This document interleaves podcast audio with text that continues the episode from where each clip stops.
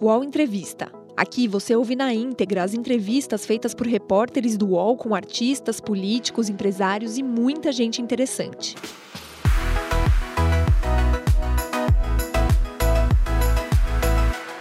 Olá, meu nome é Guilherme Machado. Estamos aqui na Rede TV hoje para entrevistar João Kleber, um dos rostos mais conhecidos na televisão. E nem poderia ser diferente, pois ele está na TV há mais de 20 anos, apresentando os mais diversos programas e quadros. João, muito obrigado por nos receber aqui. E eu queria começar te perguntando justamente sobre a Rede TV, que é onde a gente está, e que completa 20 anos agora em novembro. E você foi um dos primeiros contratados né, da casa. Como é que é essa sensação que você estava até brincando, né? Que você ajudou a cortar a faixa para abrir a Rede TV. Como é que é a sensação de completar 20 anos com a emissora? Bem, Guilherme, em primeiro lugar, obrigado eu pelo carinho né, de você estar tá aqui, a gente conversar dentro da Rede TV, aqui que eu considero a minha casa, indiscutivelmente. Bom, a, eu fui o primeiro contratado da Rede TV uhum. é, no dia 1 de agosto de 1999. Né? É, eu, fazia, eu faço aniversário no dia 2, então já foi um presente. No dia 1 eu assinei o contrato quando a Rede TV ainda nem existia, só tinha concessão, porque ela foi inaugurada no dia 15 de novembro. E no dia 15 de novembro, dia que ela foi inaugurada, teve um grande jantar de inauguração, né? E eu e a Mônica Pimentel, que era diretora do programa, né? Estávamos em estúdio gravando, que era uma produtora que nós gravamos ainda ali na, ali na Lapa, né? É, e aí, na Vila Leopoldina, para ser mais preciso. E nós chegamos, eu e a Mônica chegamos com a roupa de gravação. Ela estava de jeans, eu também de jeans, porque era verão, né, já. É, e nós chegamos lá e todo mundo de smoke tal. E aí é, participamos da festa, porque o mais importante para mim naquele momento não era a roupa, e sim a dizer para o dono da Rede TV, para os donos, tanto para o Amilcar e para o Marcelo, que a Rede TV já punha, com certeza, colocar seu primeiro programa de entretenimento, que estava pronto, que era o, o TV na TV. Como é que foi essa digamos, readaptação à televisão, né? Porque quando você veio para a Rede TV, você já estava longe da TV há algum tempo, né? Alguns anos. É, eu, eu, tava, eu, eu saí da Globo em 94, uhum. né? Eu, eu, eu, a, toda a minha vida que eu me lembre de televisão, eu fui para a Globo com 17 anos. Depois, dois anos, eu fiquei na Bandeirantes, fiz uma novela chamada Cara a Cara, mas emprestado pela Globo, uhum. que é, era um elenco muito grande da, da, da Globo, Fernanda Montenegro, Luiz Gustavo, Stefanini, um elenco grande. Porque a, dire... a superintendência da emissora da Bandeirantes naquela época era, em 1979, era do Guga de Oliveira, irmão do Boni. Uhum. Né? Então, houve aí um, uma coisa muito legal da parte do Boni, de ceder alguns artistas dela. E, mas eu comecei, na verdade, no rádio com 14 anos, né? E depois, com 15 anos, 16, 17, sempre conto essa história, que eu tive o privilégio de conhecer o Chico Anísio, fui na pó da Globo, bati na pó da Globo, e mais eu só vim trabalhar como, como humorista mesmo, como humorista, né, na Globo, lá no comecinho é, dos anos 80, né? E depois lá, até apresentar o programa de Chacrinha uhum. é, e tal. Mas é, quando eu saí da TV Globo, foi, coincidiu com a saída do Boni também. O Boni só ficou depois dando assessoria. E todo esse período eu vivi de teatro. Né? Eu era humorista até então. Né? Tinha apresentado o programa de Chacrin, mas era humorista. E eu, é, é, meu tempo todinho era preenchido de terça a domingo com teatro e convenções empresariais. Foi numa dessa, desses meus espetáculos, no Teatro Maxud Plaza, que o, o, o Amilcar D'Alevo, que é o presidente da RTV, foi ao Maxud me ver e me convidou para uh, inaugurar a RTV. E foi assim, mas a adaptação, a televisão sempre foi, o, foi uma coisa que eu sempre fiz, é, é, é, é sempre, nunca deixei de estar próximo à televisão, uhum. né? mesmo fazendo teatro, porque eu dava entrevista de televisão, divulgava. Agora, o que eu sempre tive foi estabilidade nas emissoras que eu trabalhei. Uhum. Se você observar, você vê. Trabalhei na TV Globo só. Depois, Rede TV. Trabalhar como contratado. 18 anos na Rede Globo é, na Rede TV inaugurei. Saí em 2005 para ir para a Europa, para Portugal, TVI. Depois mais dois anos na Itália. Então, oito anos fora. Né? No, lá em Portugal, trabalhei na Record Internacional. Uhum. Então, em, em 44, 45 anos de profissão, eu só trabalhei em três emissoras. No Brasil, duas, que foi a Globo e a RTV. E na, fora do Brasil, a TVI e a, a Record Internacional. É, mas é muito engraçado isso, né? Porque por mais que você tenha trabalhado em poucas emissoras, eu acho que você teve passagens tão marcantes que você ainda é muito.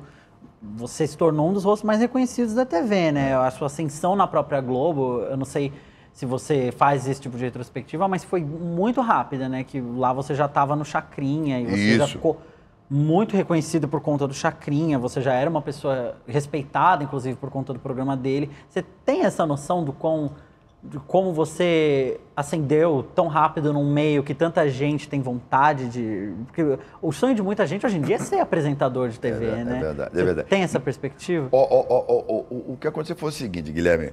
é, eu não, eu não, não pensava em ser apresentador. Né? Eu, era o- eu comecei como roteirista de humor. Para você ter uma ideia, é, eu tive os melhores roteiristas ao meu redor, os meus mestres. Chico Anísio, né?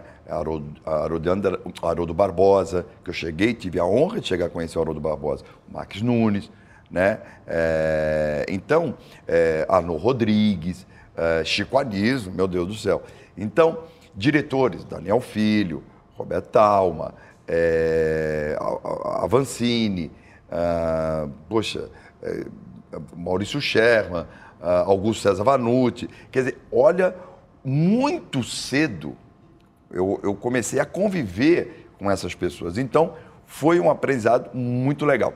E eu sempre fui uma pessoa muito focada, muito determinada, muito perfeccionista. Então, isso talvez tenha me aproximado mais rapidamente dessas pessoas. Então, quando eu fui apresentar o programa do Chacrinha, eu tinha só 26 anos. Então, é é a mesma coisa que você pegar um, um- um- um jovem de 26 anos hoje é, e levar para apresentar o programa junto com o Silvio Santos. Quer dizer, é uma responsabilidade muito grande. E essa responsabilidade me foi dada e eu aceitei, porque foi um dia que eu nem sabia que isso ia acontecer. Eu fui chamado na sala do Boni, e na sala do Boni estava o Leleco Barbosa, filho do Chacrinha. Eles me comunicaram: olha, João, ah, o, o Chacrinha, eu- que eu sempre chamei de seu Abelado, nunca chamei o Chacrinha de Chacrinha, chamava de Abelado, falou: olha, a partir de sábado você irá apresentar ao lado do Chacrinha o programa, porque ele está debilitado, e você vai comandar o programa ao, ao lado dele, vai ajudá-lo, tal, tal, tal. Eu falei: ok, vamos fazer. Então, quer dizer, é, é, se você parar para pensar, se eu parasse para pensar mesmo, você não faria, porque é muita responsabilidade. E outra, não é a Globo de hoje, é a Globo de uma época que realmente ela tinha uma, um- uma absoluta, total é, é, é, é, responsabilidade, como tem hoje, mas de ter um share de 90%. Quer dizer, então, é, é, é, 90% das pessoas assistiam o programa de Chacrinha, né? É, naquele horário. Então, era muita responsabilidade, era muita responsabilidade. Mas só que você, com 26 anos, acha que tem muita responsabilidade, mas ao mesmo tempo você não está nem aí, você vai, vai, vai fazer. É. Então, eu acho que ali foi uma questão mais de distinto, é, de postura mesmo, e de ter um- um- um- um- uma segurança do Leleco Barbosa, que me deu, do seu Abelado, é, do Chacrinha, que me levou para a casa dele, antes de, de- numa quinta-feira, é, conversou comigo, fez os ensaios, me explicou. Nunca troquei de roupa no camarim é, particular, sempre no camarim junto com ele, no camarim 100, que no Teatro Fênix era o chamado camarim 100, que só se trocava nesse camarim Chacrinha, Roberto Carlos, Xuxa, e ali eu tive o privilégio de dividir o- até o camarim com o Chacrinha, porque ele queria que eu ficasse perto dele para eu poder é, é, é, é, é, ficar mais à vontade. Então, isso também me ajudou muito, sabe, Guilherme? Eu- o Chacrinha me deixou muito à vontade. Ele é uma espécie de figura paterna, você diria para você? Ah, pra, com certeza, com certeza. Ele foi uma pessoa que eu- o pouco que eu convivi com ele, eh, os poucos meses que eu convivi com ele, foram valeu por, por, por, por- décadas, né? Porque eh, parece que ele, ele queria passar sempre para mim toda a sua experiência. Uma das coisas que eu guardo sempre quando ele me disse: não tenha vergonha de ser popular. Não tenha vergonha de ser popular. E isso eu guardo, por isso que isso me, me, me inspira até para os programas que eu faço, que eu jamais poderia imaginar que no futuro eu ia criar programas populares e tão polêmicos, né? Quer dizer, como é que é o destino? Porque eu pensei que eu ia fazer o programa do Chacrinha e depois ia passar ali e, e depois seguiria como humorista e tal. E tanto que eu vim para a RTV como humorista, depois que se tornou um programa de, de, de, de variedade. É, mas muita do, da, da, tua escola, imagino, de televisão tá ali também, né? Daquela Sim. coisa do chacrinha, daquele Sim. ritmo que tinha, né? Uma loucura, uma loucura. Se você veja, aquilo foi em 1988. Se você pegar uma imagem do programa do Chacrinha de 1988 e ver hoje, ele é tão dinâmico ou mais do que vários programas que tem hoje. É impressionante o ritmo, o, o, o, a, a, mudança de câmera, o time das câmeras, o time de auditório, o time da, da, da apresentação. Nossa, é impressionante. É, e quantos anos se passaram, né? Mais de 30 anos se passaram e, e, e, e é tão atual, né? Agora, essa tua jornada, digamos assim, para se consolidar no mundo da televisão e para também chegar mesmo no mundo da televisão, eu sei que você não, não foi fácil, né? Que você enfrentou alguns perrengues. Recentemente Sim. você deu uma entrevista que você até comentou que você chegou a pedir guarida na casa da Elo Pinheiro, uma época quando você estava com muita dificuldade. O que, que foi? Quais que foram as dificuldades que você encontrou assim nessa nesse teu caminhar assim que você lembre? O, o, o Guilherme, eu, eu fui para o Rio de Janeiro com 17 anos, ainda menor de idade. Naquela época ainda menor podia viajar sem documento, uhum. sem, sem autorização de pai e mãe, né? Eu peguei um ônibus, fui, cheguei no Rio achava que ia assinar um contrato com a Globo para escrever, ser, meu sonho era ser roteirista de humor e tal, foi... E não é nada disso, né? A gente sabe que não é nada disso.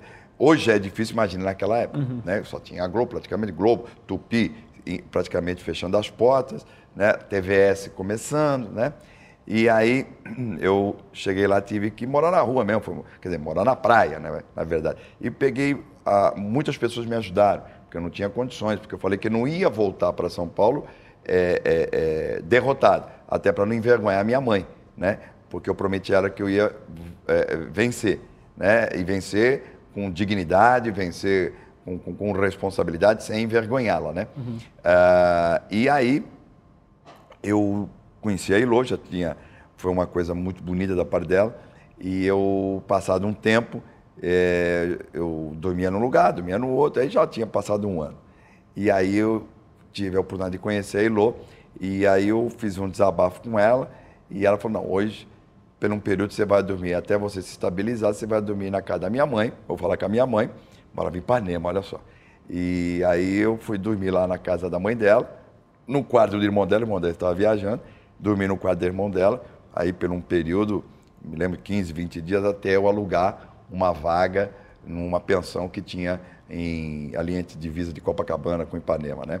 É, depois fui dormir num quarto de empregada, onde eu aluguei uma vaga, que era um quarto de empregada. A única vaga que essa senhora tinha era um quarto de empregada, era uma senhora viúva, que tinha três quartos, e ela estava alugando esses quartos para rapazes, né? É, que trabalhavam em escritórios e tal, para ela poder é, ter uma renda.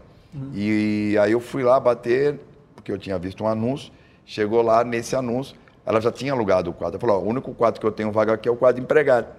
Se você quiser, ok. Só que tem um problema. Você, o banheiro é, só tem um banheirinho pequenininho de empregado. Você evite usar de madrugada, porque o barulho da, da, da, da descarga é muito barulhento, vai acordar a, a, a, as pessoas. falei, tá bom. Então, praticamente era proibido de ir ao banheiro. Podia até ir, mas não podia puxar descarga, mas teria que levantar bem mais cedo para puxar descarga, para, obviamente, uma questão de higiene, né?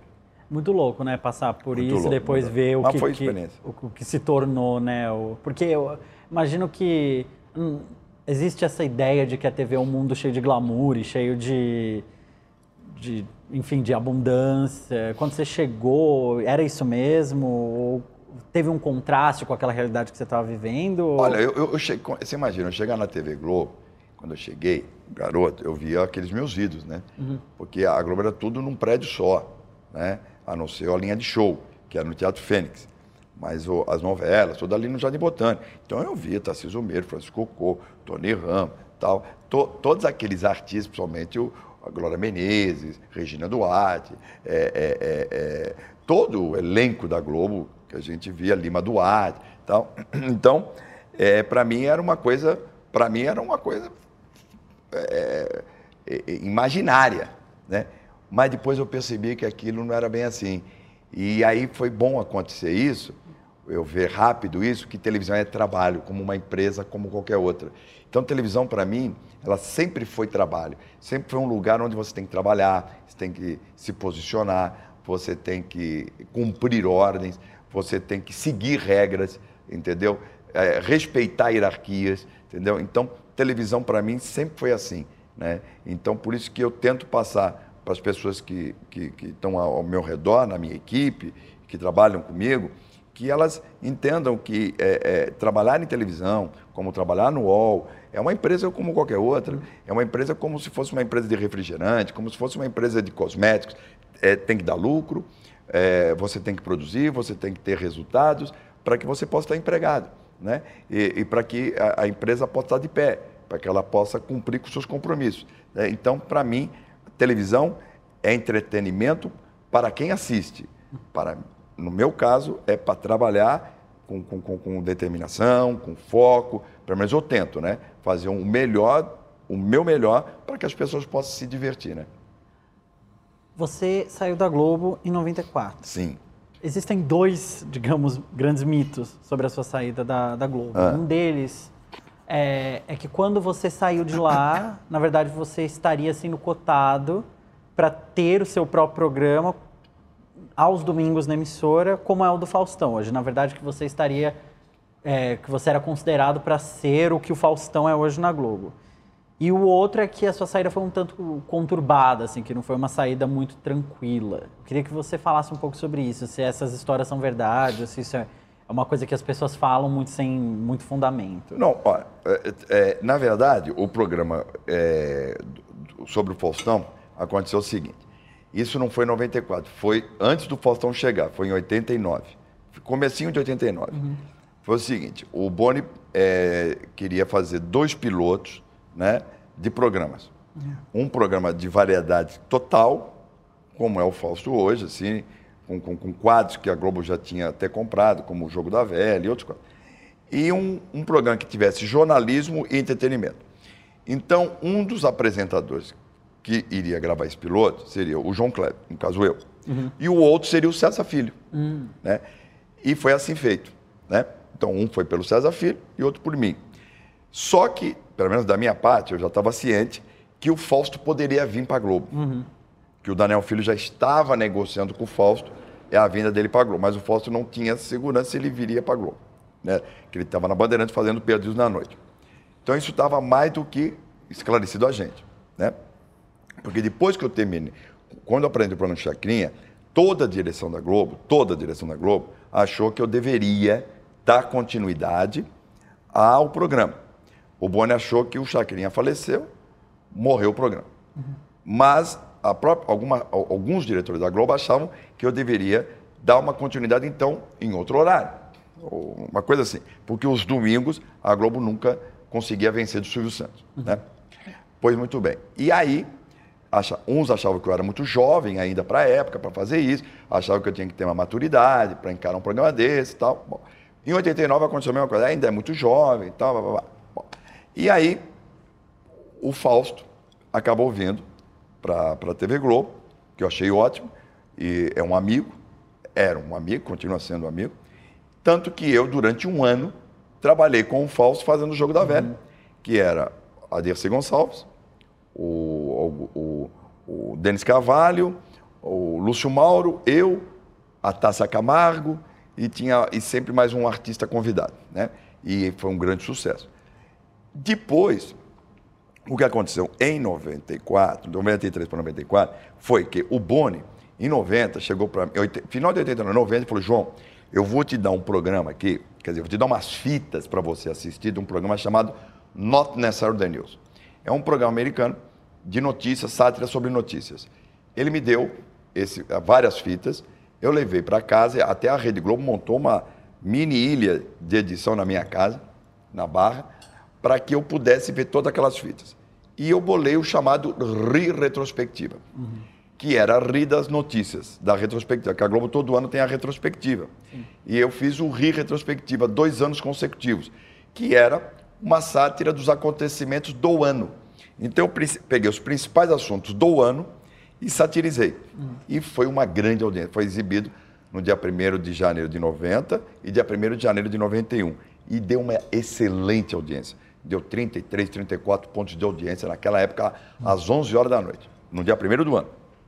Muito bem. Uh, aí o Boni pensou em 93, 92, 93 e falou: João, o que, que eu vou fazer? Com, eu estou pensando em fazer com você um quadro no Fantástico. Você vai fazer cinco minutos todo domingo da sátira da semana. Como você fez o retrospectiva, o Ri Retrospectiva, você vai fazer a retrospectiva da semana, o Ri da semana. Falei, legal.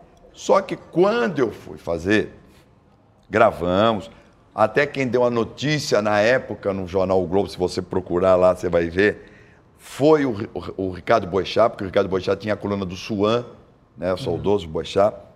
Ele deu a notícia tal. João Kleber, a partir de domingo, estreia com o seu novo quadro no Fantástico, Sátiras da Semana. Eu já tinha gravado, com a direção do Roberto Talma, inclusive. Talma que dirigiu. Para minha surpresa, na sexta-feira fomos informados que não ia ter mais o quadro. Aí eu fiquei um pouco chateado e fui conversar com o Boni a respeito disso. O Boni disse que não ia fazer, tal, tal. Estava aquela transição da Marluce chegando, uhum.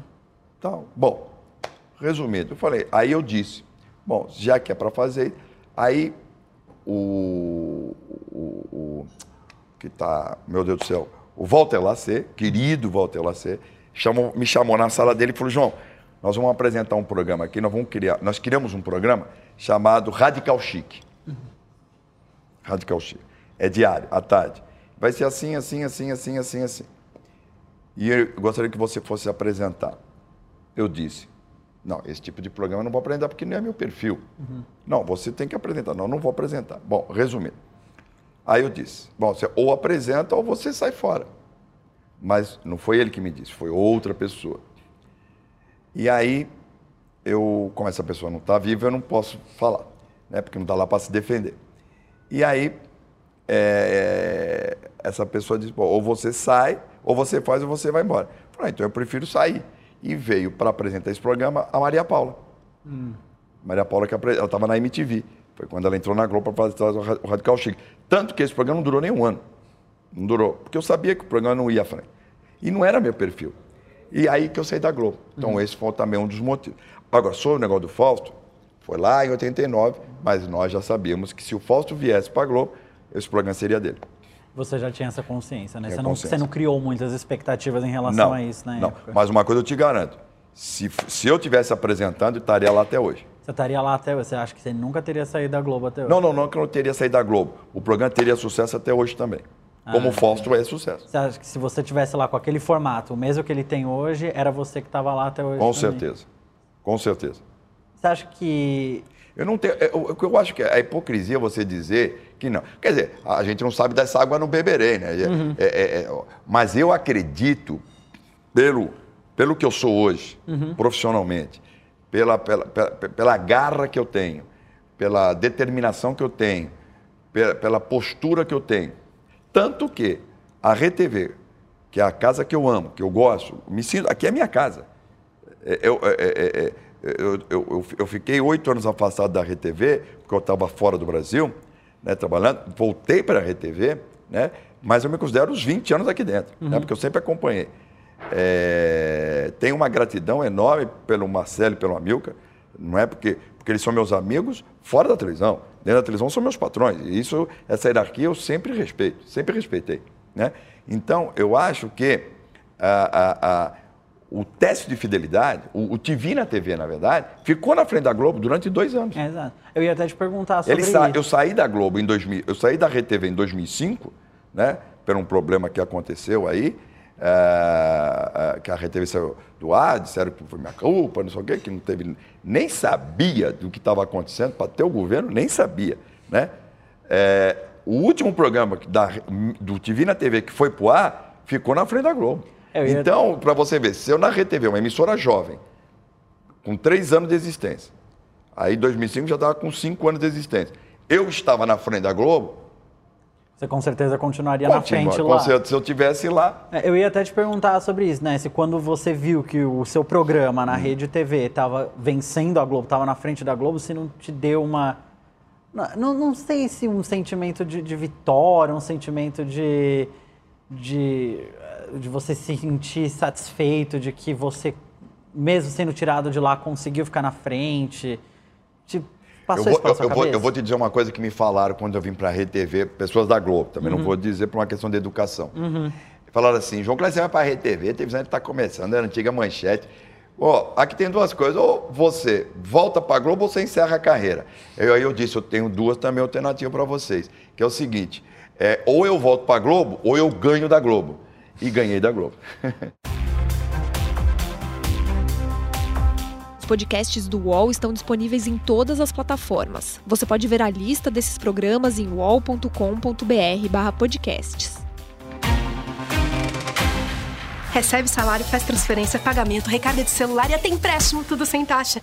PagBank, a sua conta grátis do PagSeguro. Baixe já o app e abra sua conta em 3 minutos. Queria te perguntar, você acha que você também deixou as sementes para coisas que a gente vê hoje na Globo? Coisas como Isso a Globo Não Mostra, que é um quadro do Fantástico de humor sobre o que está acontecendo. O programa da Calabresa com a Dinê, que é uma, que é uma retrospectiva do ano, só que feita com piada. Você acha que você Olha, plantou algumas é- é- eu, sementes? respe- eu respeito muito a Dini, eu acho ele um, eu acho um excelente comediante. É um, um humorista, um satírico, né? É, a Calabresa também é uma comediante mu- muito talentosa. Eles não têm culpa de nada, pelo contrário. O Chaquin já dizia, nada se cria, tudo se copia. Também, eu mesmo acabei de dizer que eu peguei uma ideia que veio, é, que o Boni me deu uma fita para eu ver. É, que era um formato, né? Que era né? um formato. Só que eu não fiz igual. Eu simplesmente fui lá, sugeri ao Boni que fizesse diferente. Né? E ele concordou. Tanto que tudo só passava pelo crivo do Boni. Se o Boni aprovasse, estava aprovado. Então o que acontece, Guilherme, é o seguinte: é, a ideia do Boni era muito legal, de eu fazer esse negócio no Fantástico. Eu cheguei a fazer muito pouca coisa nesse, nesse aspecto, mas chegamos a, eu- eu- ia pro ano e tudo. Agora, baseado na tua resposta, que, perdão, baseado na tua pergunta, ah, se eles estão fazendo hoje, na verdade, parabéns para eles, porque tiveram oportunidade, a Globo durante todos esses anos teve oportunidade de fazer e não fez. Né? Então, parabéns para eles. Agora, poderia fazer, é, né? Eu acho que a edição é legal, os temas são legais, mas deveria ir mais fundo na piada. Entendeu? Porque a, a piada, a- a- quando eu digo fundo na piada, não precisa ser tão explícita. Porque a sátira, como já dizia Bernard Shaw, é ridicularizar, criticar, ironizar qualquer situação do real. Tudo que for real e você quiser falar de forma irônica, você satiriza. E é o objetivo, né? Então, você pode deixar com, com um humor diferenciado. Porque eu, eu, eu acho que as pessoas hoje falam que o, fazer humor nos anos 80 era muito complicado. Era muito difícil. Ditadura, censura, tudo, tudo em cima. Hoje também é. Então, quando as pessoas ah, hoje o politicamente correto impede de fazer humor. Vai fazer na época que você tinha um cara lendo todo dia, o teu texto tinha que mudar se o cara não quisesse o texto. Tinha um censor dentro das televisões. Todo o texto. Rock Santeiro foi, foi recusado três vezes. Foi mudada três vezes. É porque se fala, o que se compara muito é o que existem humores que se faziam antigamente que não se fazem mais hoje por uma questão de Sim, mudança de tempo. o do Mas é politicamente que- correto, É, mas é o que você falou, antigamente é porque as pessoas não viam o tipo de humor que não se podia fazer porque era proibido mesmo. né? Proibido mesmo. Ali não, não é, vai ser um vai ser processo. Não, não podia. Ó, isso aqui risca. Tal. Entendeu? Hoje, se você fizer qualquer tipo de, de coisa politicamente incorreta, você toma um processo tal, qualquer coisa. tal. Bom, então, é, as pessoas dizem, ah, hoje os trapalhões não poderiam atuar por causa do. O, eu vi, parece que o Renato Aragão até comentou que hoje o Mussum não poderia trabalhar na televisão por causa que ele fazia aquele cara que bebe, ou que era isso. Bom, não importa. É, o, o que acontece é o seguinte, que ninguém é, primeiro, ninguém é dono de época nenhuma. Eu não sou dono da, minha, é- da época que eu trabalhei, ninguém. O que existe que são fases é, que, o, que o mundo vai passando e você vai ter que se readaptando, né? Então, a- a- na época que eu fazia humor na Rede Globo de televisão, não existia celular, não existia internet, não existia é, é, nem fax. Uhum. Eu fiquei um dia sentado frente a frente com uma pessoa durante é, dois meses, não sabia quem ela era, por desinformação minha, que era um absurdo, porque eu era muito garoto, eu tinha 20 anos de idade. Ficava frente a frente comigo. E eu só vim saber um dia por acaso, que era o Carlos Drummond de Andrade. Só isso. E eu depois falei, quem? Esse é o Carlos Drummond de Andrade? Meu Deus. Entendeu? Então, e ele com aquela maquininha dele, Olivetti. Tu, tu, tu, então, porque a gente não tem a informação que tem hoje. Com certeza. Eu fui saber quem é o senhor Haroldo Barbosa é, muito pouco tempo, que eu estava na Globo, né? É, que era um grande roteirista e compositor. É, então, é, a, a, a, cada um tem uma fase de época de hoje. Você pode dizer, ah, todo, todas as, as Produção, antigamente, quando você queria um, um, um quadro, você mandava a pessoa ir, com, ir atrás, o produtor ir atrás uh, de, de, de, comunidades ou, ou, ou de líderes de bairros para você trazer os convidados para o programa. Hoje, você, além de ter a rede social, você tem contatos. Uhum. Entendeu? Então, o produtor de televisão hoje, trabalhar, é muito mais fácil que o produtor de antes. Uhum. Hoje, você quer ir para uma rua, você liga o Waze. Antigamente você tinha um livro quatro rodas no porta-luva. Porta Quer dizer, então, tem coisas que a, a, a, tecnologia ajuda você a produzir, tem coisas que antigamente você tinha que usar mais a, o exercício da mente, entendeu? Ser mais, mais ralador, entendeu? Ralar mais. Mas, uh, também para a gente poder seguir desse assunto, da Globo não ficou mágoa da sua parte. Não. Não. Eu sei porque assim. Mas como... que deu prazer de ganhar, deu. Ah, com certeza. Para responder é porque eu pergunto também porque assim, você mesmo disse, você era muito jovem quando você saiu de lá e jovem normalmente é cabeça quente, leva é, as coisas pro lado é, pessoal. É, é. mas isso passa também. Claro, né? claro, claro. Mas não, eu, eu, eu, a, a, a, eu tenho, eu só tenho, não tenho nenhuma mágoa da Pelo contrário, eu aprendi muito, pelo uhum. amor de Deus. Mas é, é, é, é uma grande escola, Jesus. Meu Deus, foi, foi maravilhoso é, é, conviver com todos aqueles gênios. É, eu só tenho a agradecer a Deus a oportunidade que eu tive e agradecer a Globo também, lógico. Mas eu agradeço, é, não é porque eu estou na RTV, mas eu agradeço a RTV, porque aqui eu, eu me sinto à vontade. Pra, eu até acho que é até mais fácil fazer na RTV do que fazer na TV Globo. Muitos colegas meus aqui vão achar o contrário. Muitos colegas meus vão achar o contrário. Mas eu acho. Porque aqui você tem liberdade de poder trabalhar, de criar, de fazer. Na Globo você não tem tanto, não. Uhum. Agora, se não faz aqui também, aí não sou eu para questionar. Uhum, Entendeu? Agora, eu, dentro do que eu posso, eu faço, eu tento fazer o meu melhor. Tanto que é, criei quadros é, que se tornaram mundialmente conhecidos, teste de fidelidade, os segredos, as pegadinhas.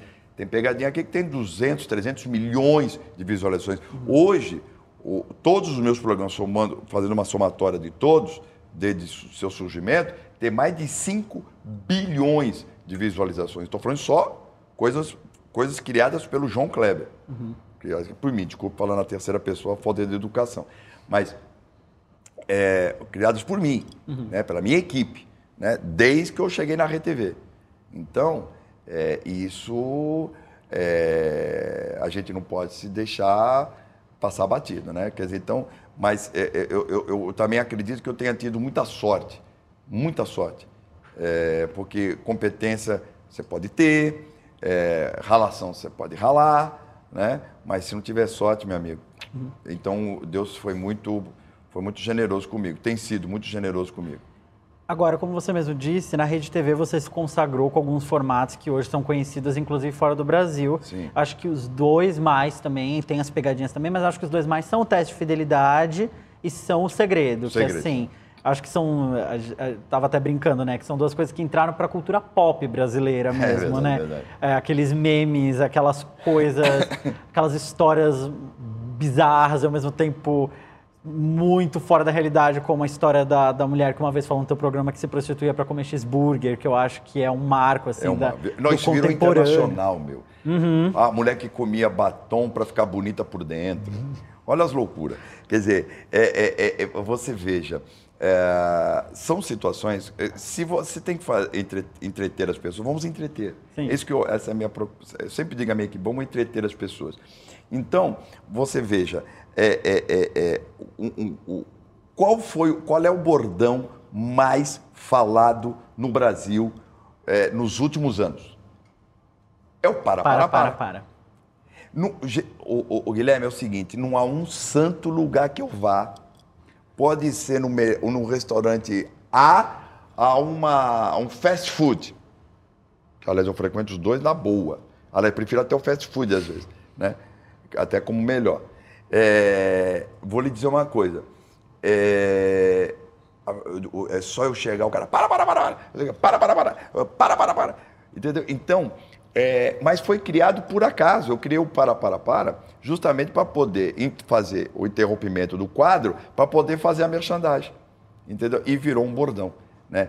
E eu que justamente comecei na área profissional artística como roteirista de humor, quando o humor era totalmente ele baseado em cima dos bordões né? que, o- que era o Planeta dos Homens. Sim. Depois virou o Vivo Gordo. Né? Então, era tudo baseado em bordões. Na a, a época dos anos 70 e 80, os programas de humor é tudo ligado a bordões. E como é que você anda essa, essa corda bamba, digamos assim, do desse humor, que, porque é dessas histórias e desses casos que são bizarros e que são muito engraçados. Como é que você, porque assim, eu imagino que deve ser muito difícil para você às vezes levar até a sério, mesmo quando alguém te conta uma história dessas como as que você citou, e você fala, meu Deus, como é que eu reajo a uma história, uma história dessa da pessoa falando que come batom porque quer ficar bonita por dentro? É difícil para você? Ô, ô, Guilherme, eu vou dizer o seguinte: é, a produção chega bem e fala assim.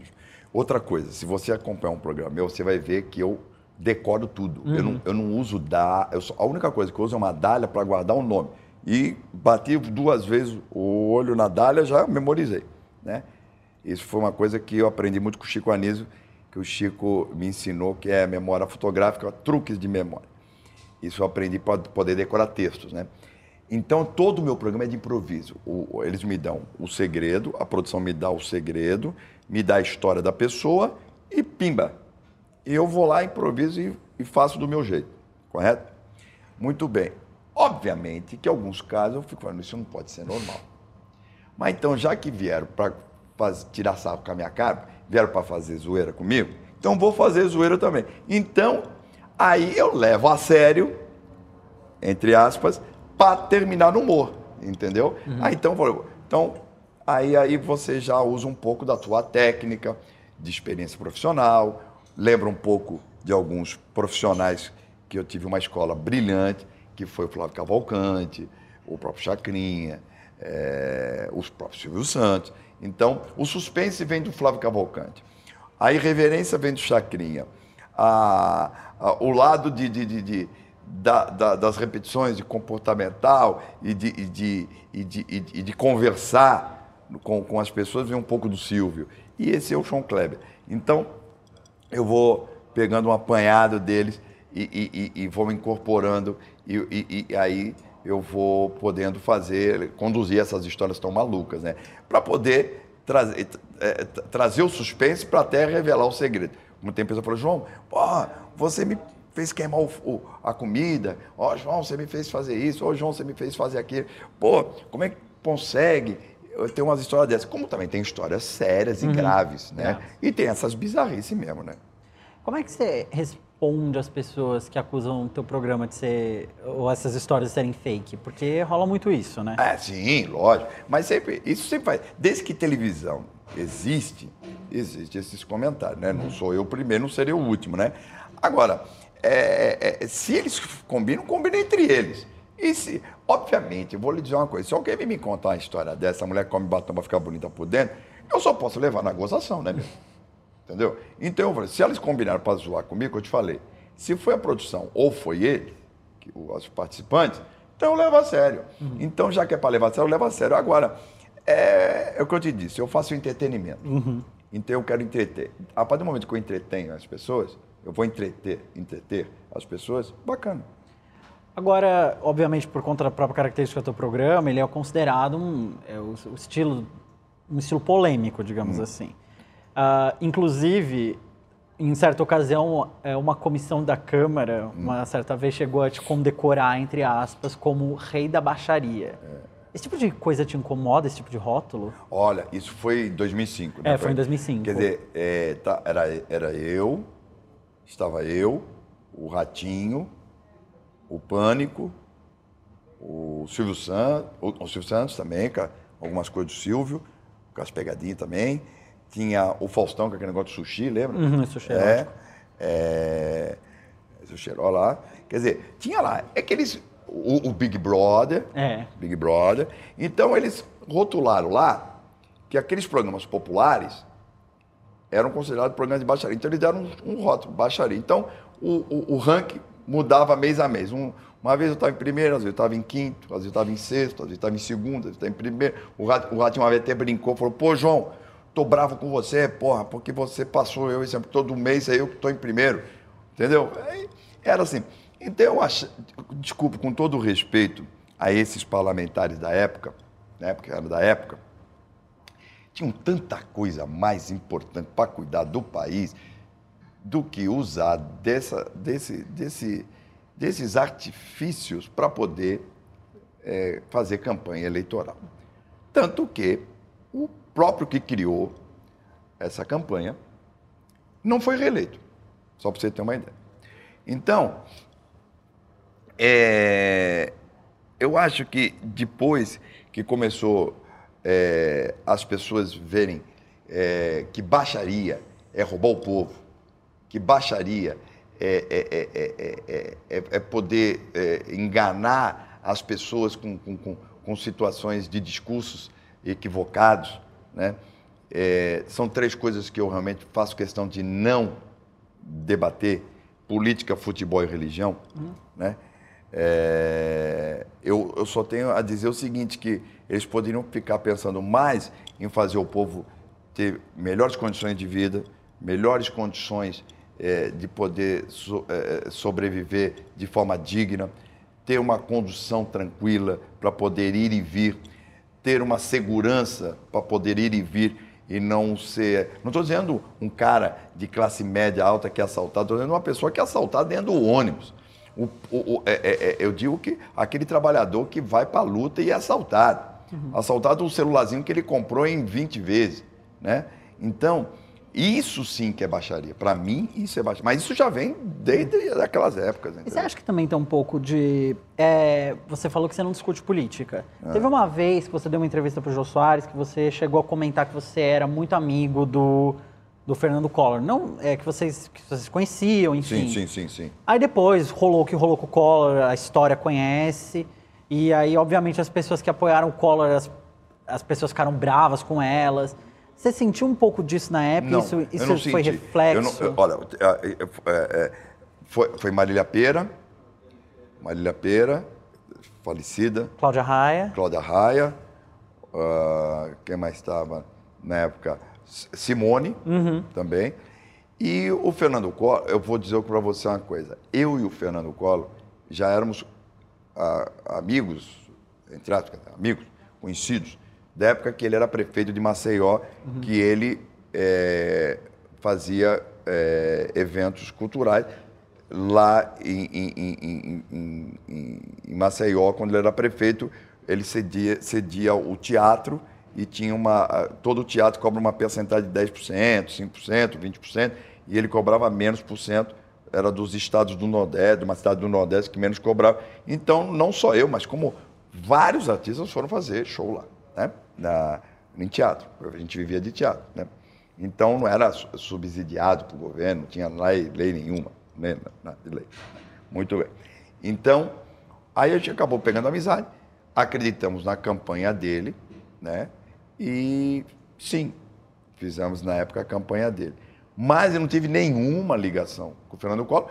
E todas as vezes que eu me encontro com ele, que são poucas, eu trato ele educadamente, porque eu sou um cara educado, é uma pessoa que não, não guspo no prato que como, apesar de eu nunca ter comido no prato da casa dele, assim, né, modo de dizer, nunca tive privilégio nenhum, mas é, é, eu politicamente não questiono, entendeu?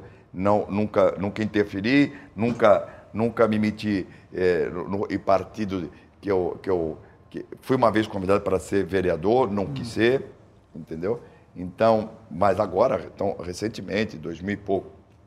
Então, é, não, não, mas falando sobre a pergunta, respondendo sobre o colo, sem dar voltas, não tenho é, nenhum problema de ter uma amizade à distância, de quando vê-lo, cumprimentá-lo, ser gentil, mas não passa disso.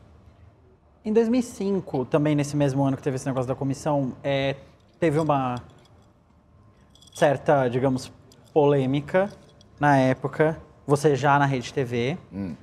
Em que, você até tocou nesse caso um pouco antes da entrevista, que houve uma piada no seu programa que foi considerada homofóbica. Sim, sim. E criou um escândalo, um alvoroço na época, a Rede TV até teve que sair do ar foi, durante foi. um dia por conta de um processo. Não, Nessa... não foi a piada, foi uma pegadinha. Foi uma pegadinha. É, e, e, e o que é mais interessante, Guilherme, é o seguinte, que é, é tão incoerente isso, porque, pelo menos da minha parte, eu jamais faria qualquer coisa homofóbica, porque, primeiro, primeiro, uhum. Eu fui o primeiro heterossexual a fazer um drag queen, que foi a Charlotte Pink. Aliás, os primeiros dois dias, os primeiros dois dias da RTB foi a Charlotte Pink. Uhum. Primeiro, eu entrevistava é, e dava espaço para drags que faziam eventos, shows, e que não tinha espaço em lugar nenhum. Eu abri esse espaço. Segundo, eu tinha no TV na TV dois travestis que eram assistentes de palcos. E ninguém sabia. Todo mundo pensava que era mulher. Até o dia que eu peguei, fiz uma revelação e tal, tal, tal. Então, eu sempre tive nas minhas produções homossexuais. Mulheres, é, é, seja da parte masculina ou da parte feminina. Certo? Então, se tem uma coisa que, que eu jamais fui, foi homofóbico. Primeiro, número um. Segundo, uma pegadinha que aconteceu. Se eu fosse notificado para falar sobre essa pegadinha, eu chegaria ao Ministério Público e diria: diga uma coisa, isso incomoda, isso está pegando, isso é deselegante, isso é considerado homofobia, me perdoe, peço desculpa no ar e me retrato. Não, mas não fui notificado uma só vez. Eu não, uma só vez. Só a Rede TV, na época, que Sim. foi esse pedido para que eles saíssem do ar. Nessa época você foi morar em Portugal. Foi. Ah, outra coisa. Uhum. O, a, a, direção da TV de Portugal e lá os portugueses me defenderam sobre esse caso. Se você acompanhar as notícias da época, você vai ver. Você foi defendido lá. Como é que foi essa mudança? Foi um dos, você diria que foi um período muito difícil na tua vida? Não, não, difícil não. A vida... É, eu já tive perrengue muito pior, que foi passar necessidade, né? é. morar na praia. Isso aí foi uma coisa que chateou. Chateou porque é, foi injusto. Você sabe o que é você ser censurado em plena democracia? Você sentiu eu fui censurado uma... em de... na Você sentiu que era uma forma de censura o que estava é, acontecendo ali. É porque eu não tive o direito de me, de me defender. Eu não tive. Então, e outra, pior coisa é sair assim, João Kleber tira a RTV do ar. Como é que eu tiro alguma coisa do ar, meu? Você, Como é te que responsabilizaram. Eu... É, me responsabilizaram. Então isso foi... Veja, por exemplo, o que fizeram com o Simonal. Uhum. Veja o que fizeram com o Simonal. Hoje todo mundo Agora, série do Simonal. As mesmas pessoas que apedrejaram o Simonal hoje dizem que o Simonal foi vítima, que o Simonal foi matar o Simonal. E se tivesse acontecido comigo?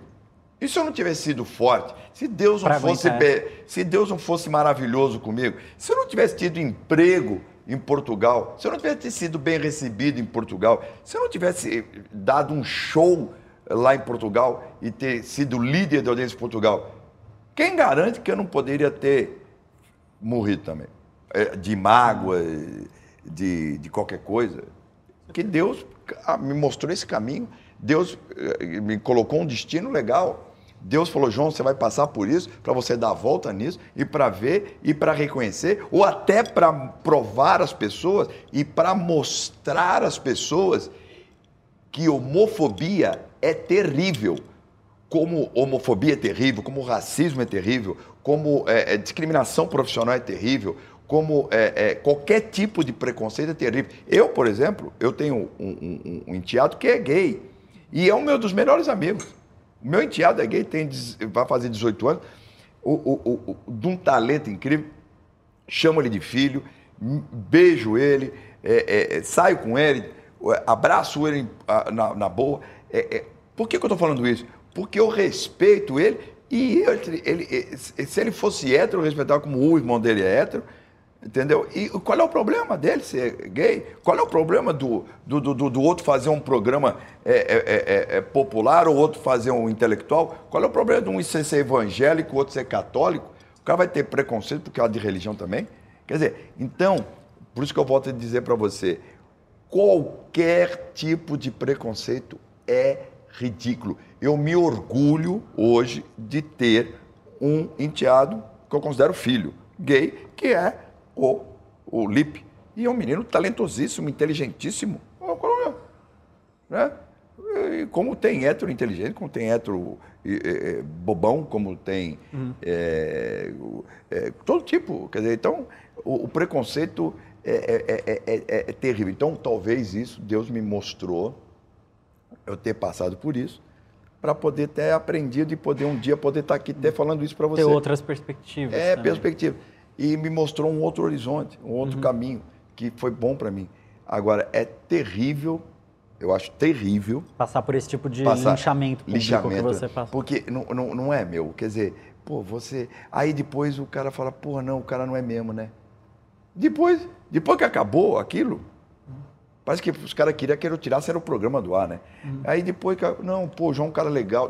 Não, até os próprios gays, pô, João é um cara legal. Pô, foram fazer isso cara, meu, cara bacana pra caramba. Pô, mas e, e aí?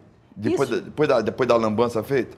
Isso também, você acha que pesou na sua decisão depois, quando você voltou pro Brasil? Ou não teve a ver com a sua decisão de, de ir pra Fazenda? Que você foi... foi a Fazenda foi outra coisa. Foi, mas foi depois da sua volta, não foi? Não, foi antes. Foi antes da sua foi. volta? A Fazenda eu estava morando em Portugal ainda. Uhum. É, a direção da Record me ligou dizendo que precisava, queria fazer um convite a mim. Tinha dois artistas que eles queriam que estavam fora do Brasil para poder divulgar a Fazenda fora do Brasil. Entendi. Que, que, porque eu estava com um programa na Record Internacional. Então eu falava para Europa. Eu inaugurei a Record Internacional na Espanha. Eu que inaugurei. E no Japão também. Eu que fui fazer. Lá em Radamat e, e na Espanha em Madrid.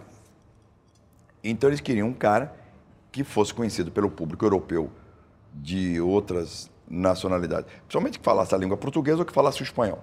Né? É... E a colônia portuguesa fora do Brasil e fora de Portugal é muito grande. Uhum. Tem portugueses em toda parte do mundo, pelo menos da Europa, brasileiros também. Então eles pensaram em dois nomes. Primeiro eles pensaram no nome do Jesus, aquele que foi namorado da Madonna. Uhum. Que na época ele namorava Madonna. Eles pensaram em trazê-lo. Mas ele não pôde vir porque ele estava com um compromisso. Ele estava de DJ na época tal. Não pôde. Aí a segunda opção fui eu. Aí eles me fizeram uma proposta, me pagaram um cachê muito vantajoso. Eu vim. E eles falaram: olha, se você for expulso, mesmas regras. Você perde o teu cachê. Tudo bem. Agora, se você pedir para sair, mesma coisa. Então você aguenta. Falei, tudo bem.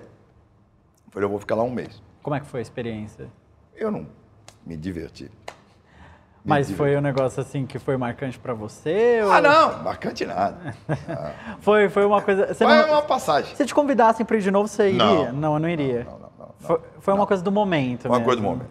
Fui, vim, gra... é, é, pagaram direitinho, tudo correto, maravilhoso vou ver uma primeira classe, ir de volta, Portugal, São, Lisboa, São Paulo, voltei, depois voltei de novo, pagaram hotel, beleza, recebi o cachê, voltei para Portugal, só em 2013 que eu voltei para a RTV. Isso foi em 2010, só três anos depois que eu voltei para a RTV. E aí, três anos depois você já voltou com é. o mesmo formato que você tinha. Exato. Agora eu queria falar um pouquinho também do João que a gente, que a gente não vê muito nas telas da TV. É. E eu queria começar justamente falando do teu nome artístico, né? Porque o seu nome é, é Ferreira. Meu nome é Ferreira. Ferreira, Eu vou né? te explicar. Eu era muito menino e, e tinha aquilo que eu falei da, da, da, da, da censura da ditadura. Né? Uhum. Né? Então, ser artista era muito perigoso.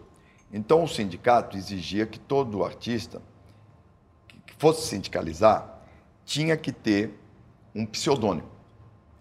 E eu cheguei lá, era no, ali na, na Avenida São João. Fui lá me registrar, aí eu botei meu nome, dei meu documento, carteira de trabalho, olha só, carteira de trabalho, não tinha identidade, carteira de trabalho. Ah, e não era profissionalizante ainda, não, não, era, não tinha DRT, não, artista era marginal, meu. Aí eu, o cara falou, qual é o seu nome? Eu falei, João Ferreira Filho. Ele falou assim, não, mas senão eu não posso, tem que botar um nome artístico. Ah, é? Vou pensar. Então pensa e volta. Aí eu desci. Quando eu desci na banca de jornal, tinha um, um jornal de um jogo de futebol que era, era, era do, não sei, do Corinthians, com um time do, do Rio de Janeiro, que era, acho que era do Fluminense, e estava escrito no primeiro título, assim, era Kleber, o jogador era Kleber. Aí eu vi Kleber, eu com medo que o cara não me registrasse no sindicato, falei, é esse o nome que vai ser. Então ficou João Kleber. Aí eu subi rápido, o cara, qual é o nome que você vai escolher, rapaz? Aí eu falei, João Kleber. Aí botou, aí ficou. Foi assim que começou Essa o meu coisa nome. de momento, Momento. mesmo. né? Mas porque eu, eu com medo que ele não, botar, não fosse me registrar no sindicato, aí o primeiro nome que eu vi, Kleber, subi correndo, peguei o elevador, subi e botei Kleber. Virou assim, sua marca registrada. Ficou uma registrada. Então foi por acaso. Você, tava falando, você tocou de novo nesse assunto, então eu acho que é pertinente perguntar. Você tem medo de uma volta formal de censura no Ah, Brasil? todo mundo tem, né, meu?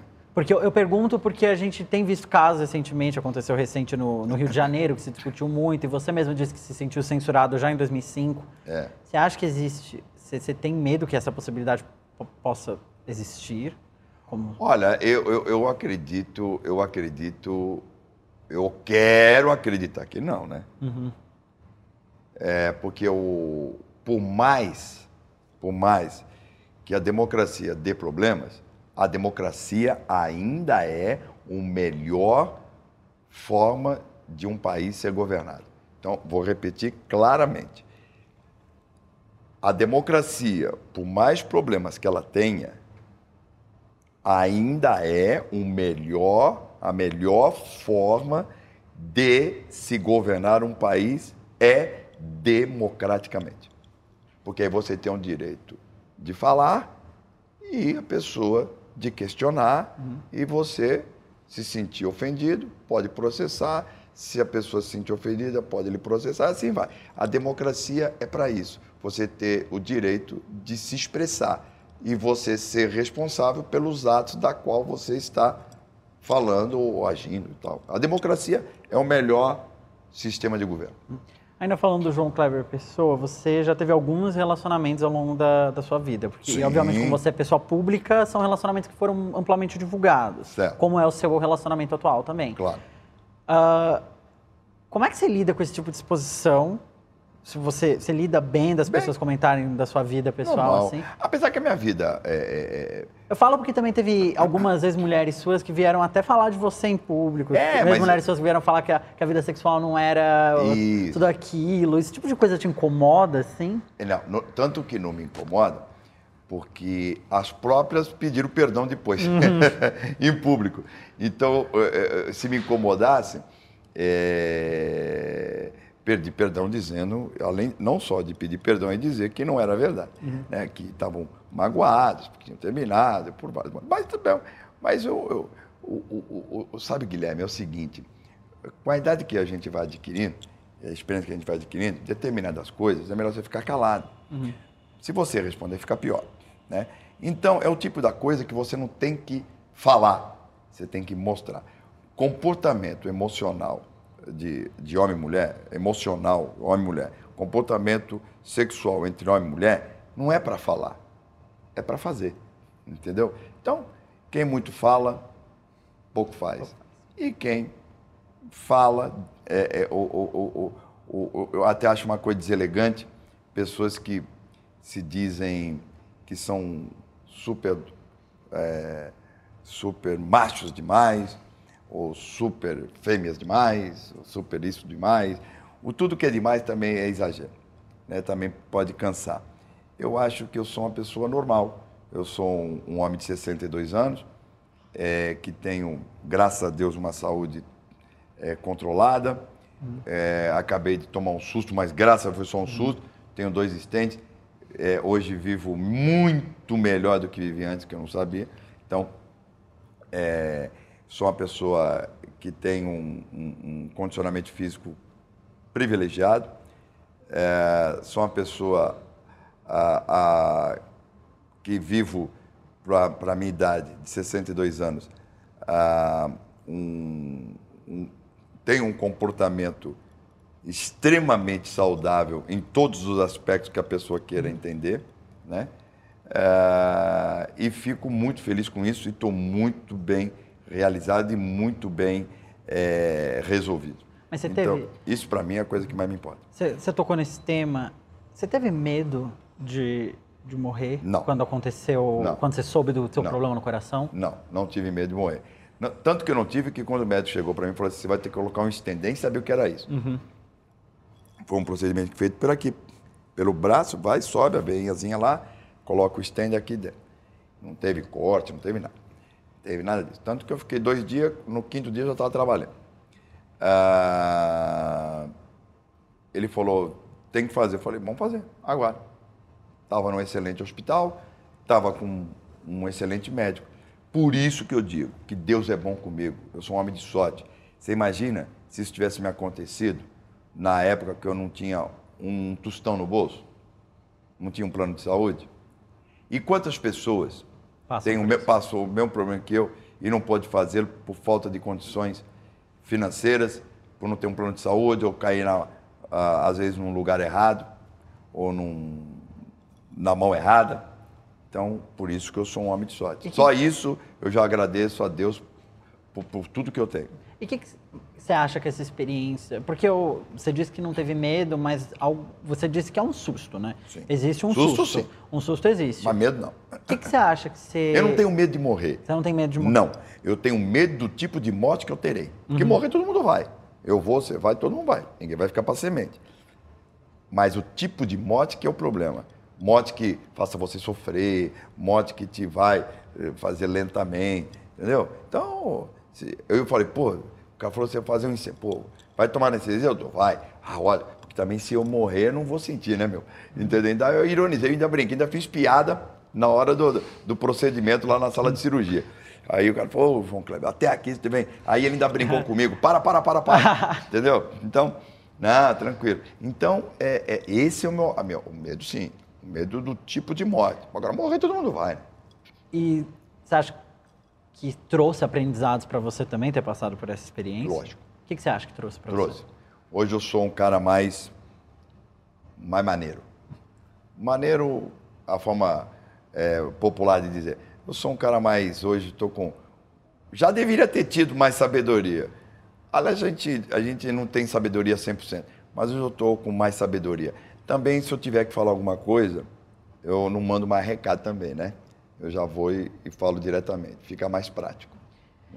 Você também teve duas experiências é, bastante difíceis para você né, na sua vida que eu acho que foram a morte da sua ex-mulher, a Vânia, A Vânia foi, foi uma perda que terrível. você inclusive disse que o dia que você soube foi o pior dia da sua vida. Foi, sem dúvida. E- Foi minha grande companheira. E o momento que sua ex-mulher teve um aborto espontâneo, Foi. você quase foi pai. Foi.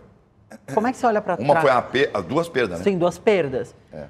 Como é que você olha para trás nessas perdas? O que, que você acha é, de retrospectiva que você faz do que aconteceu nesses momentos, né? É, da Vânia foi uma pessoa que me ajudou muito, uma pessoa que começamos os- naquela fase que eu te falei de 94, saí da Globo, 95, criamos um projeto de teatro com, com um banco e criei um projeto chamado Projeto Universitário, foi criado por mim, né? Que se eu tivesse registrado estaria trilhardário hoje, porque, né? Quer dizer, mas falta de experiência da época. E, e mas estou trilhardário de realização quanto a isso, com certeza. Tenho saúde, né? Então, e ela me ajudou nisso, ela botou a pastinha debaixo do braço, junto comigo, foi a luta e vencemos. E, e depois eh, ela foi comigo para Portugal.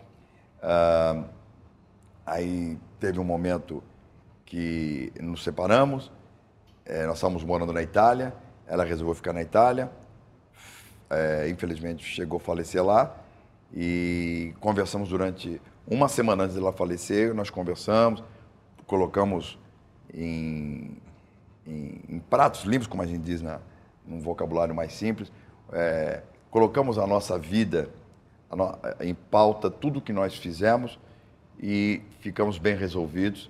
Parece que ela já adivinhava que ia partir.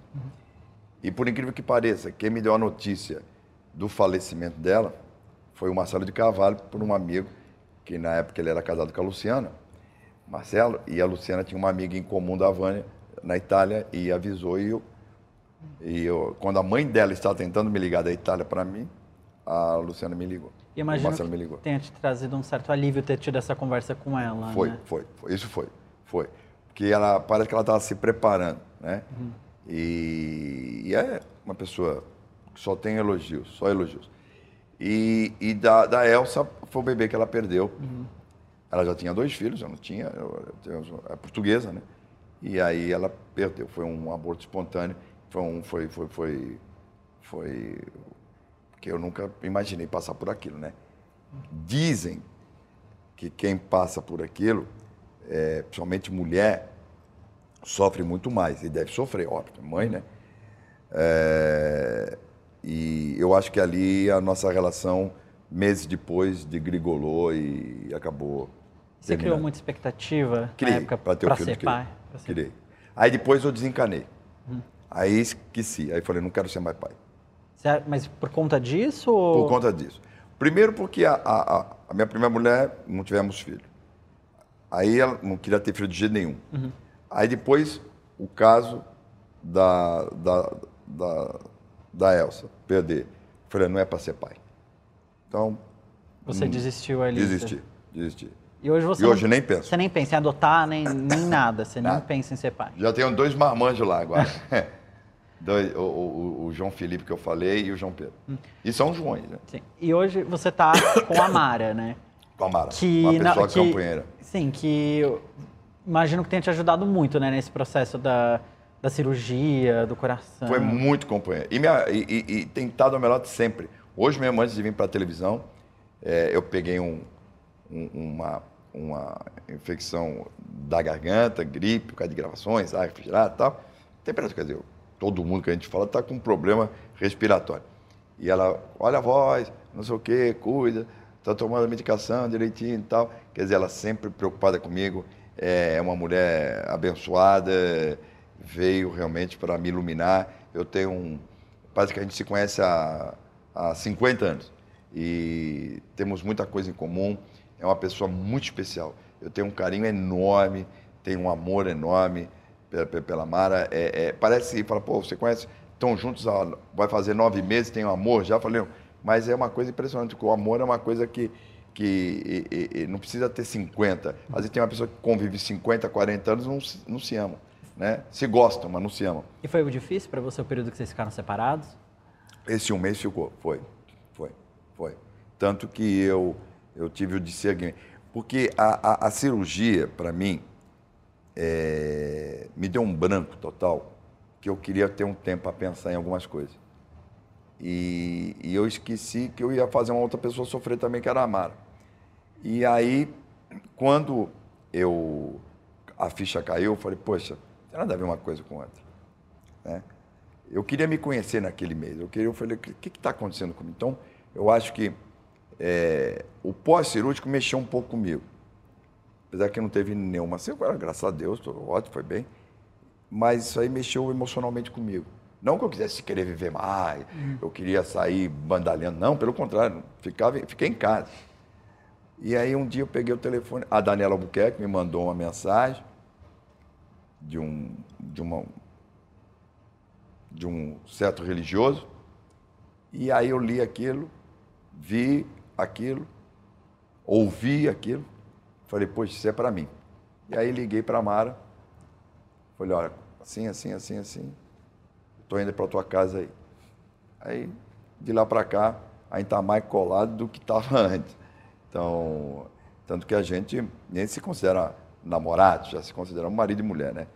Porque é uma coisa muito, muito apegada. E ela é muito parceirona, muito companheira mesmo. João, você é o cara do para, para, para. Você é o cara que faz as coisas pararem. Você é o cara cheio de energia e você controla essa narrativa. Queria saber o que, que te faz parar hoje em dia. O que, que vira e fala para, para, para para você? Ah, rapaz. A incompetência. Uhum. Você sabe que às vezes eu vou te fazer uma confissão. Você vai tirar uma confissão minha. Você não. Vou saber um segredo de John Clare. É um segredo, mas uma confissão mesmo. A coisa que mais me aborrece aos 62 anos de idade, 44 anos de profissão, é a falta do bom senso, do profissionalismo, da dedicação, do respeito ao ser humano. As pessoas, Guilherme, perderam a noção do respeito às pessoas. As pessoas começaram a, a perder o que elas tenham de mais, é, como eu posso dizer, sabe, que é de maior valor que meu pai sempre passou para mim, que é a dignidade. As pessoas estão alugando, vendendo, emprestando a dignidade. E não pode. Meu pai tinha uma frase que ele dizia o seguinte: se o malandro soubesse quanto é bom ser honesto, ele seria honesto por malandragem. Então, a cada dia que passa, meu pai morreu, eu tinha 12 anos, eu guardei isso, hein? Então, cada dia que passa, eu lembro ainda mais, vejo que essa frase do meu pai, ela cada dia está mais presente em mim. Então, quanto mais honesto eu for, mais correto eu for, comigo, não com os outros só, comigo. Sendo comigo, eu vou ser com os outros. Esse é o verdadeiro malandro, é ser honesto. Então, a, a desculpinha, tudo é desculpa. Então, a desculpa está estragando muitas coisas, as pessoas, a, a incompetência, o desrespeito. Mas a palavra maior é o desrespeito. Então, isso me faz parar. E às vezes eu sinto até necess... às vezes até eu fico em casa pensando, puxa vida, será que não está na hora de dar um tempo?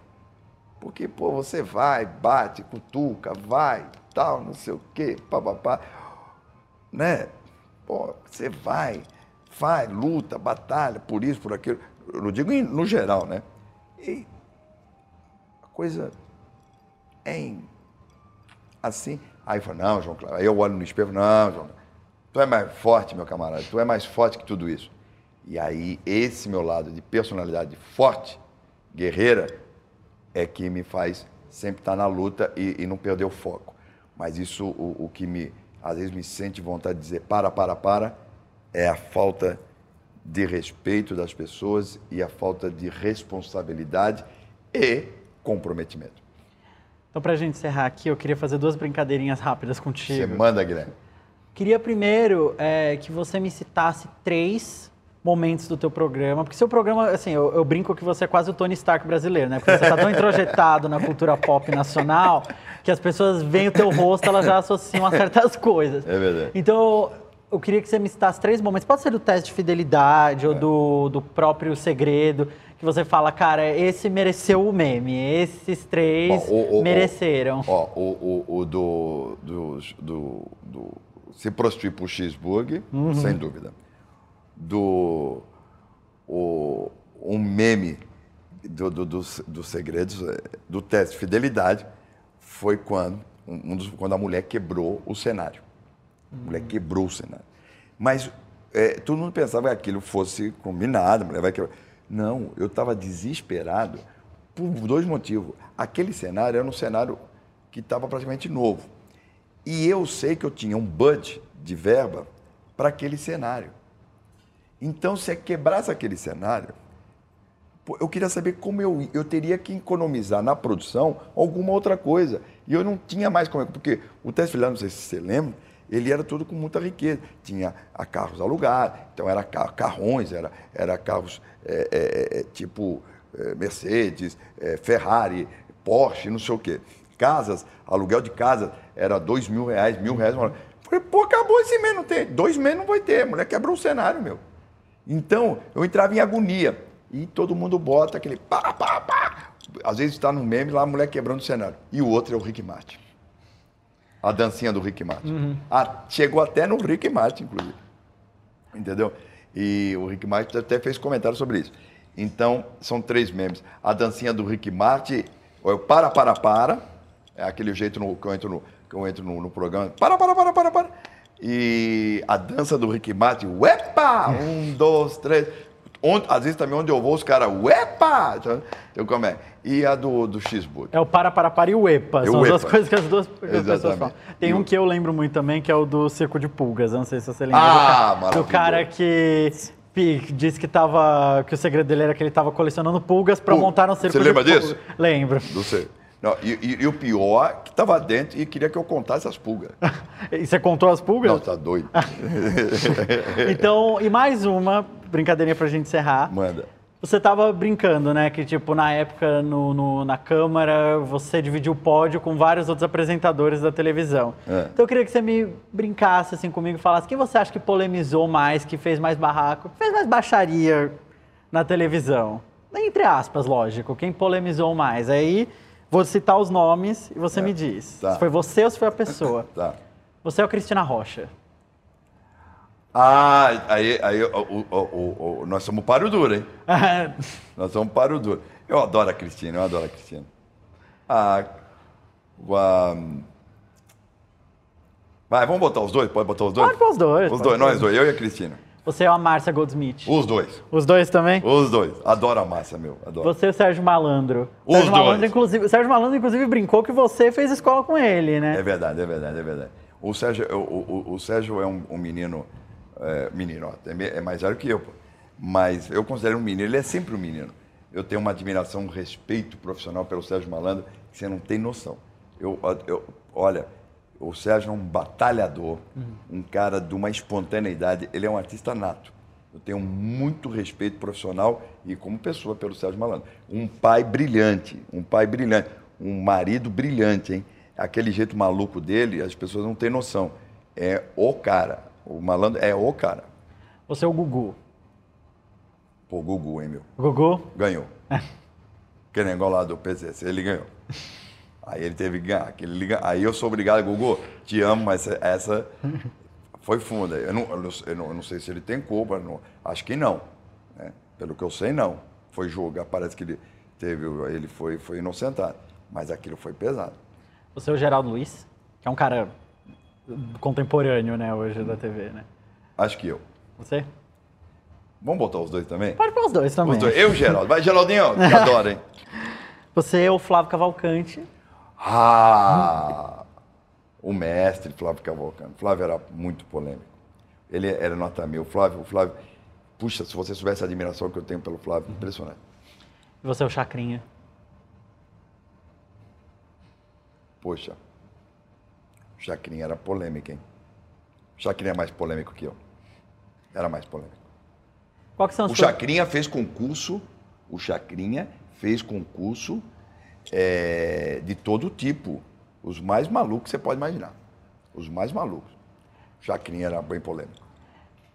Você, tanto pra TV quanto pra... Quanto pra tua vida mesmo. Que como é que você vê o teu horizonte, teu futuro próximo? Ainda tenho muitas coisas a realizar. Ainda tenho muitos sonhos a realizar.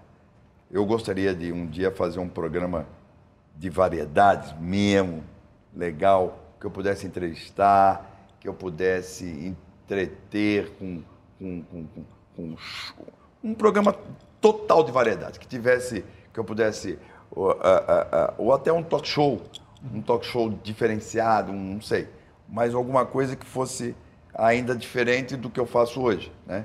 Mas eh, eu acho que enquanto a gente respira, a gente sonha. João, muito obrigado Que isso, por esse tempo obrigado. aqui comigo. Muito obrigado de verdade. Não, obrigado eu, Guilherme. Obrigado. E eu fico muito contente de todas as perguntas que você fez, porque é, é bom a gente, às vezes, esclarecer coisas que, às vezes, as pessoas ficam fica muito no ar É. e, não, e, e ninguém pergunta ou por receio ou por, ou, ou- ou por qualquer tipo de situação. E você fez a pergunta de uma forma é, profissional, educada, mas fez. E eu acho isso que tem que ser feito. Porque todo tipo de pergunta pode ser feita. Só, só o, que- o que diferencia é o estilo de perguntar, a forma de perguntar. E você foi extremamente respeitoso com, com um profissional que eh, pode estar certo, luta cada não é cada é, mi- minuto, é cada segundo, viu? Você pode estar certo disso. Eu tenho muito respeito é, e, e- e desejo todo o sucesso do mundo, do fundo do meu coração, cara. E eu pra a gente você. vai se encontrar muitas vezes, se Deus quiser. Muito obrigado, João, e muito obrigado por responder as minhas perguntas também. Não, que isso. Muito obrigado. Jamais deixaria de responder. Muito obrigado, João. Um e beijão esse, para você. E esse foi João Kleber no UOL Entrevista. O UOL Entrevista tem edição de áudio de Amer Menegassi e coordenação de Diogo Pinheiro.